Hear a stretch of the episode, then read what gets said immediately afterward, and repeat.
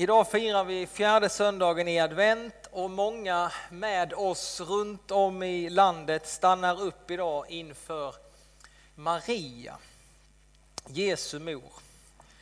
Och som vi läste här i evangelietexten så får vi vara med om hur ängeln Gabriel kommer till Maria med budet om att hon ska bli havande med den högste son, Guds son. Och jag tycker det är helt rätt att vi får ta lite tid eh, och stanna upp och uppmärksamma Maria.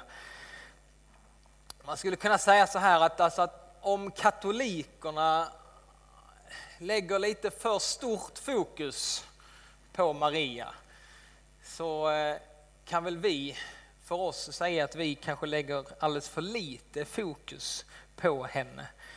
För hon är verkligen en sån central gestalt i hela frälsningshistorien.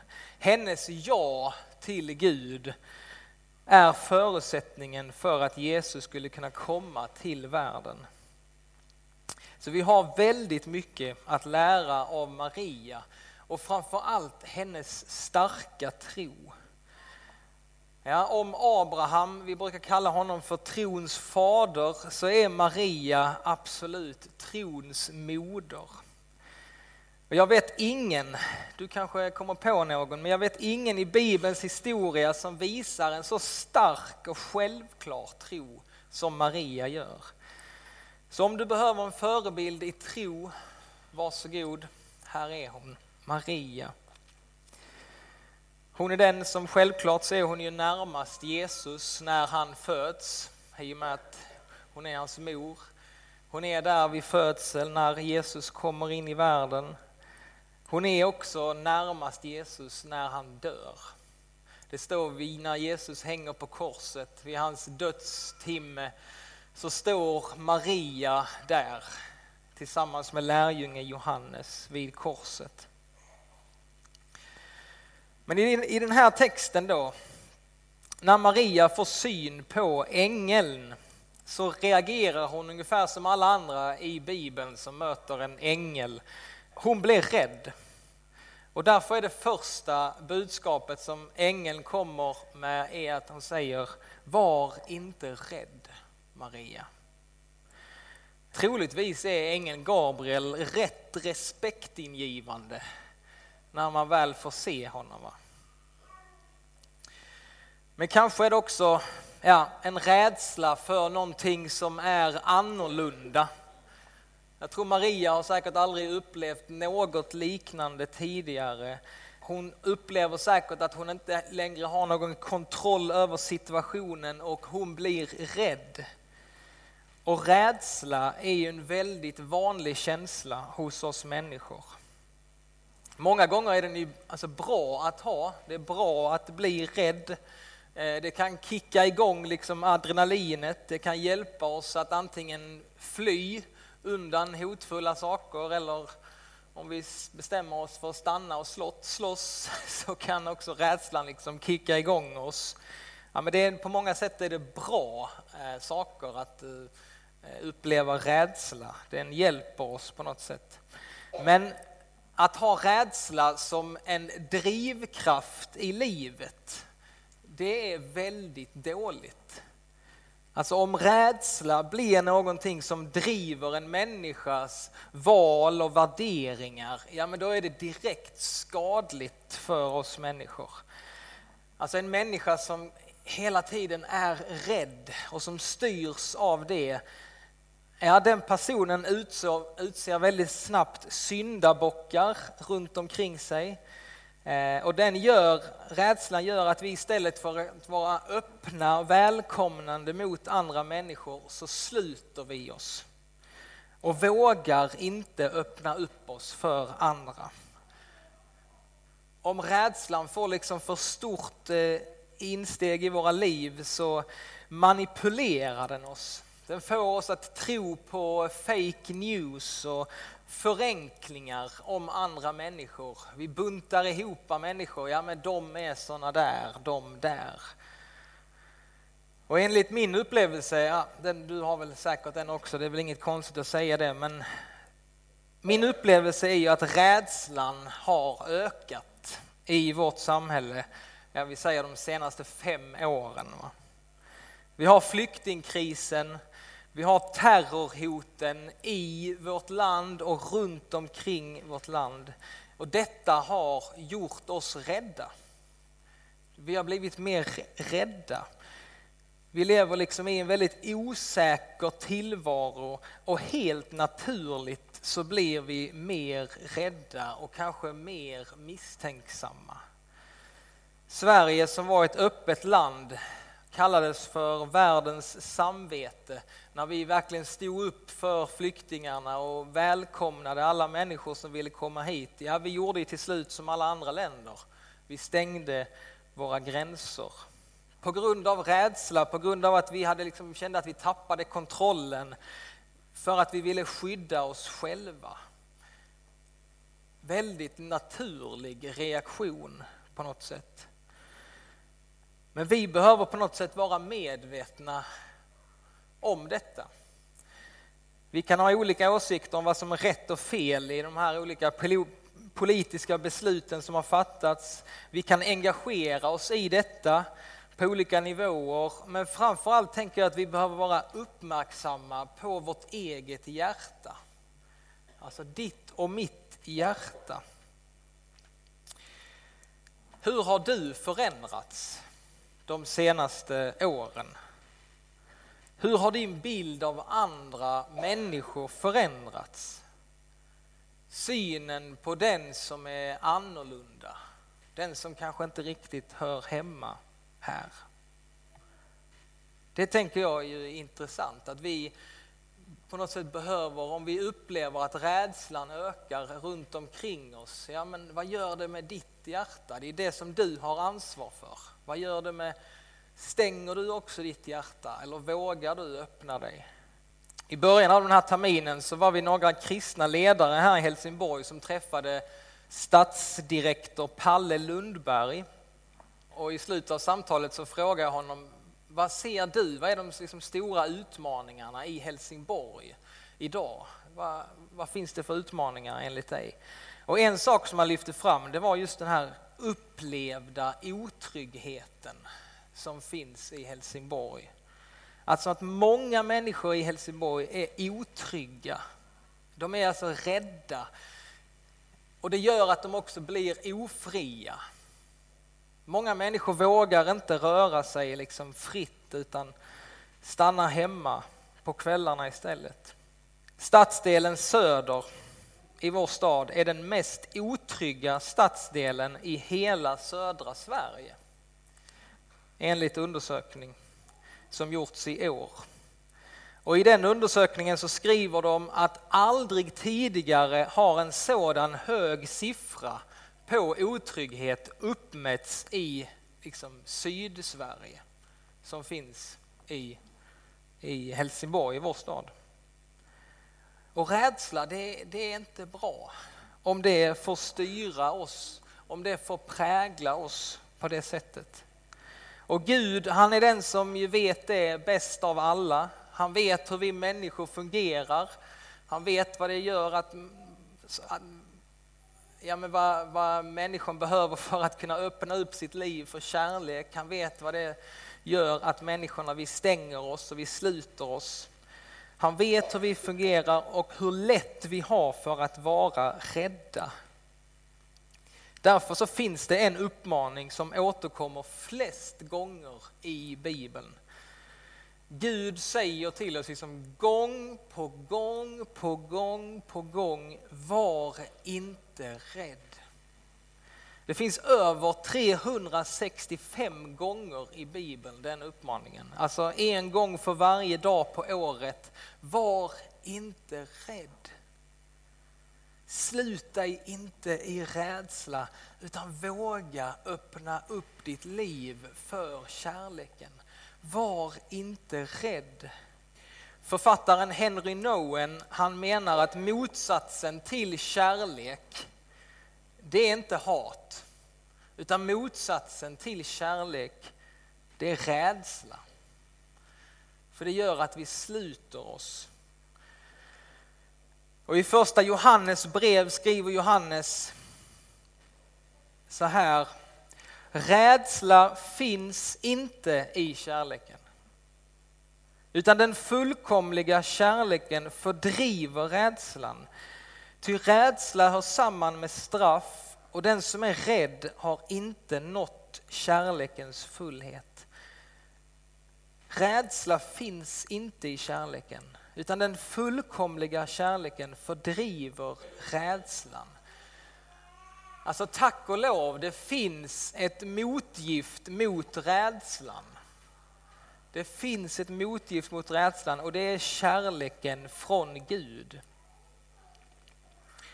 Och vi läste det hos profeten Sefania i Gamla Testamentet. Så läste vi så här. Sion var inte rädd.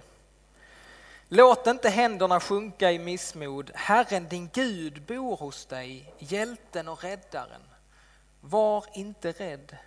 Samma budskap kommer till Maria. Var inte rädd, Maria, för du har funnit nåd hos Gud. Alltså Guds kärlek och Guds nåd, det är som en varm vårvind som smälter rädslans frusna jord, skriver Joakim Elsander i fredagens nummer av Dagen. Alltså när Guds kärlek och Guds nåd får komma in i våra liv så smälter det rädslans frusna jord. Var inte rädd, säger ängeln och sen nämner han Maria vid namn. Var inte rädd, Maria.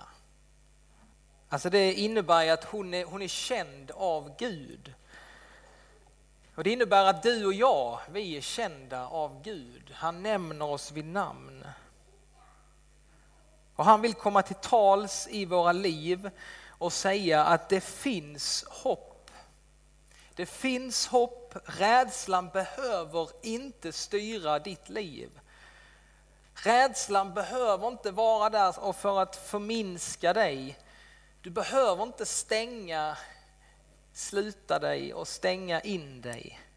Utan du kan få öppna dig för kärleken från Gud som vill befria dig ifrån all form av rädsla. Och här tänker jag att listan kan göras hur lång som helst på olika saker som kan göra oss rädda. Och som gör att vi sluter oss istället för att öppna oss. Varför ska inte Maria vara rädd? Jo, ängeln fortsätter. Och så berättar ängeln om Jesus.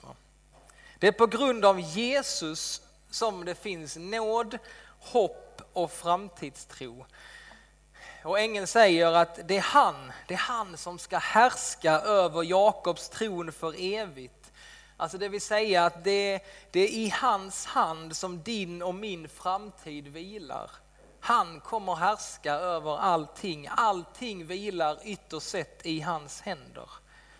Och på julnatten, när änglarna kommer till herdarna på ängen, vad säger de till herdarna? Var inte rädda ja. Helt rätt. Var inte rädda. Varför ska inte herdarna vara rädda? Jo, änglarna berättar, jo, för idag har en frälsare fötts åt er i Davids stad. Därför behöver ni inte vara rädda. Det är på grund av Jesus Kristus, vår frälsare, så behöver ingen längre ha rädslan som drivkraft och motor i livet. Du ska inte fatta liksom dina beslut eller dina värderingar på rädsla. Utan den fullkomliga kärleken fördriver rädslan. Förstår ni vilket, vilket uppdrag vi har i Helsingborg va? att komma med? Vilket budskap av hopp som vi har till vår stad som lider av otrygghet och rädsla. Och dessa orden av ängeln, va? var inte rädd Maria, det lugnar henne säkert, tänker jag. Men hon har ju fortfarande frågor. Va? Hur ska detta gå till? Och ängeln säger, ja men det är genom Guds kraft. Helig ande ska komma över dig. Och man kan ju undra om Maria är nöjd med det svaret. Jaha, Ja, jaha, men då så. Då förstår jag. Då vet jag ju hur det ska gå till. Hon, alltså, hon måste ha haft tusen fler frågor. Hur ska detta gå till?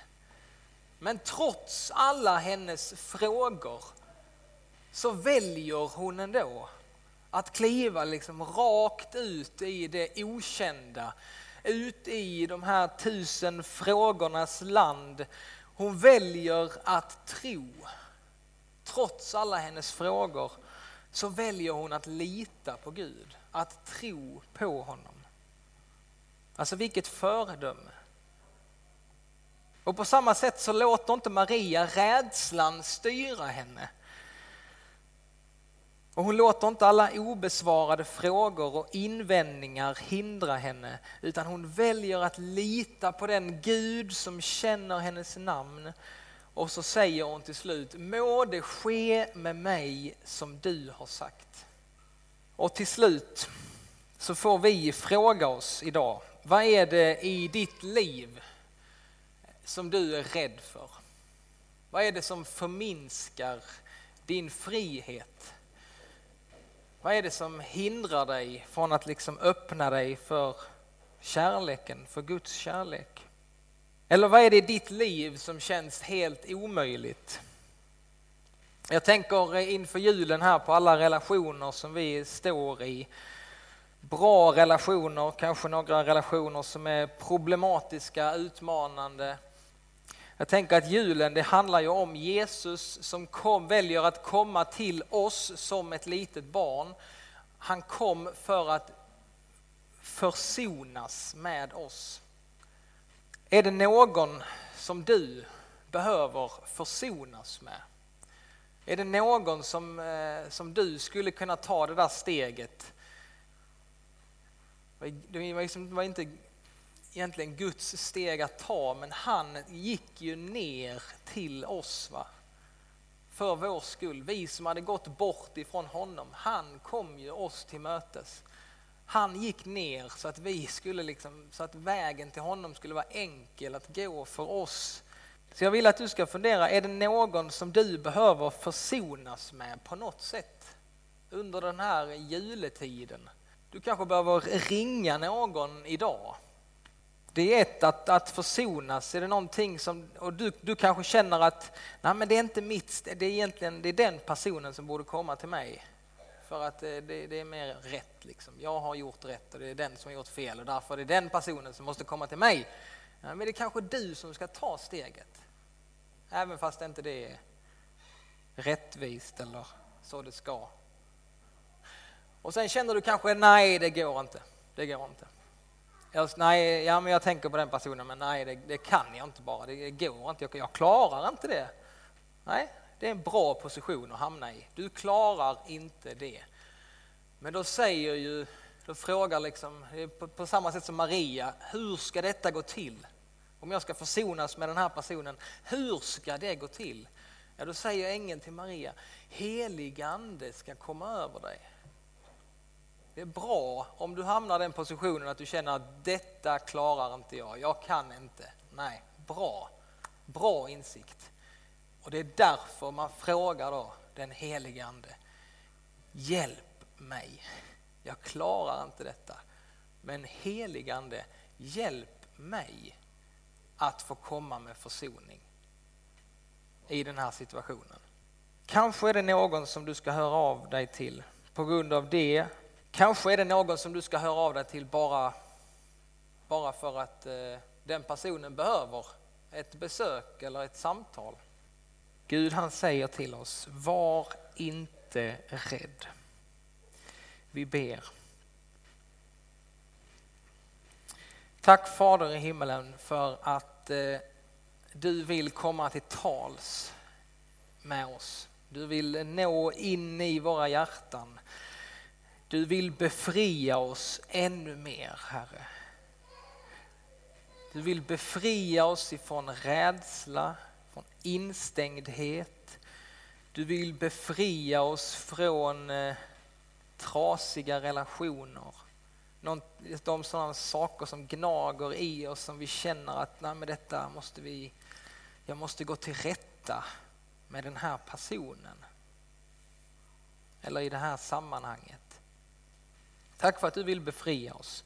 Och vi inbjuder dig nu, helige Ande, in i våra liv. Du helige Ande som kom över Maria, kom över oss just nu. Helige Ande kom. Lys på oss Herre så att vi ser hur det är ställt i vårt liv och visa oss på något sätt vägen som vi ska gå.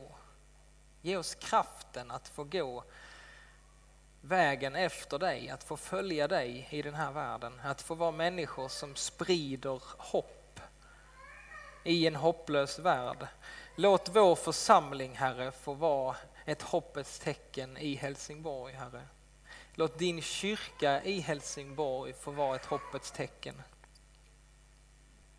I Jesu namn. Amen.